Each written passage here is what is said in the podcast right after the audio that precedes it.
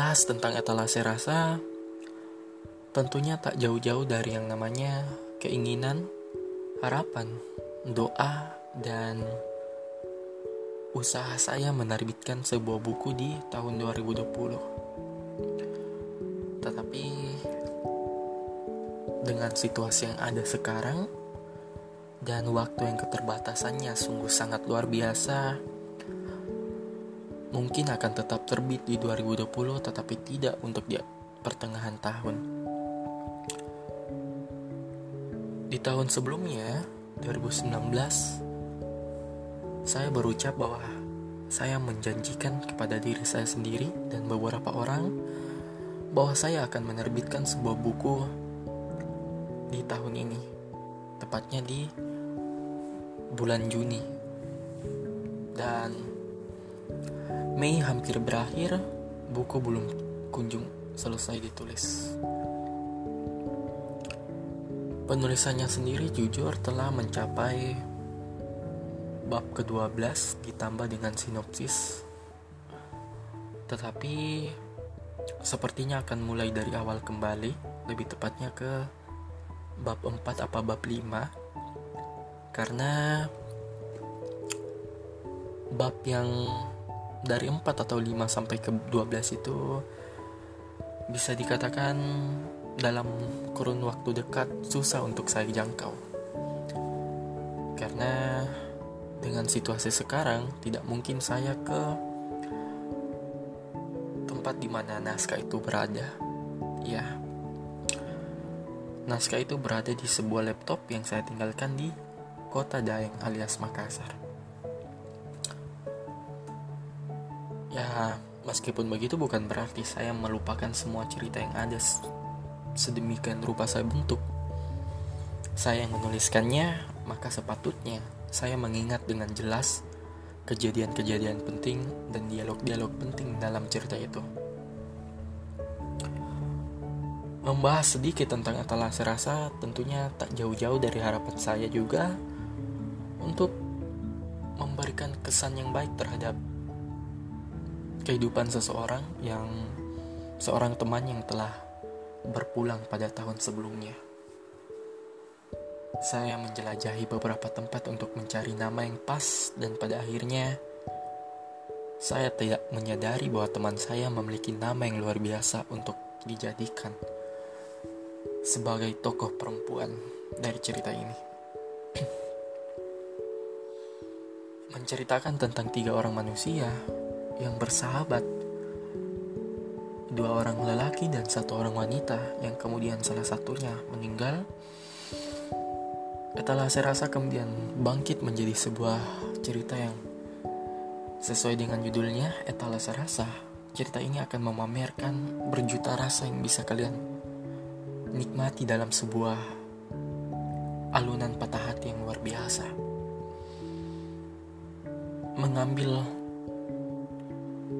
background ataupun latar tempat kampus membuat cerita ini lebih terbuka kepada hal-hal yang bisa dikatakan lumayan dewasa dan juga sesuatu yang lebih bertanggung jawab. Mungkin ada beberapa orang yang telah membaca naskah pertama ataupun bab pertama dari etalase rasa.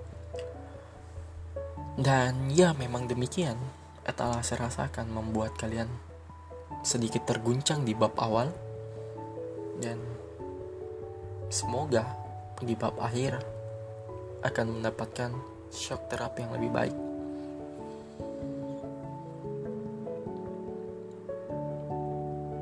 Etalase rasa sendiri di dalamnya terdapat beberapa tokoh yang menurut saya pantas untuk saya masukkan. Dari tokoh di dunia nyata sampai ke orang-orang tertentu yang saya ciptakan sendiri. terdapat sebuah sekumpulan perempuan ataupun geng wanita yang di dalamnya terdapat seorang sembilan, sebelas orang wanita yang menamai mereka sebagai micin dan juga beberapa remaja yang bisa dikatakan memiliki peran penting dalam cerita ini.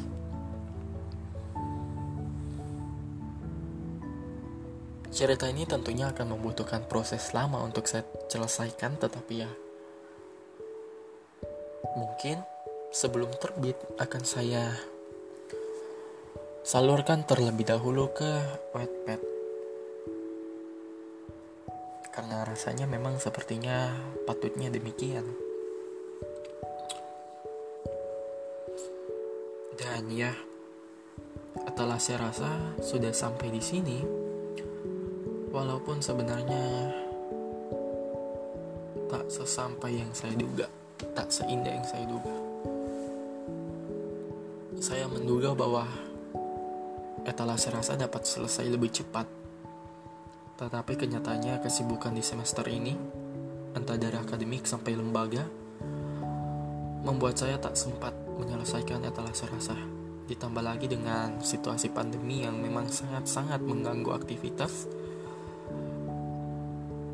yang membuat proses penulisan etalase rasa lebih sulit dituliskan karena selain menulis, saya juga harus merasakan, mengalami, dan mengimajinasikan beragam hal yang saat ini sangat-sangat terbatas untuk alur pikir saya berkembang.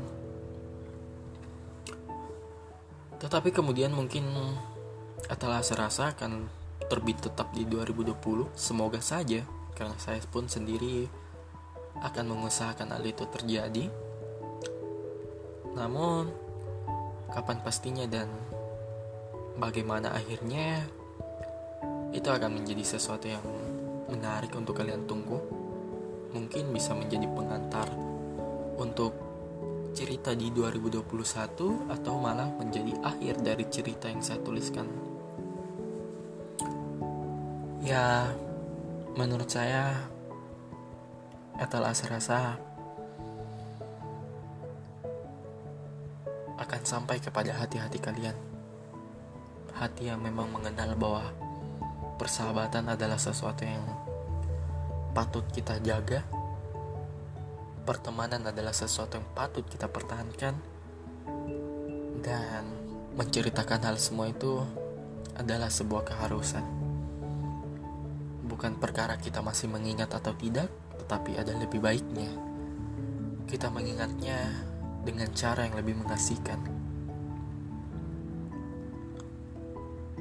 Mungkin itu saja. Setelah saya rasakan bagaimana nantinya, silakan kalian tunggu mungkin akan saya up di webpad atau tidak. Kita lihat ke depannya bagaimana. Salam Tuan Bams.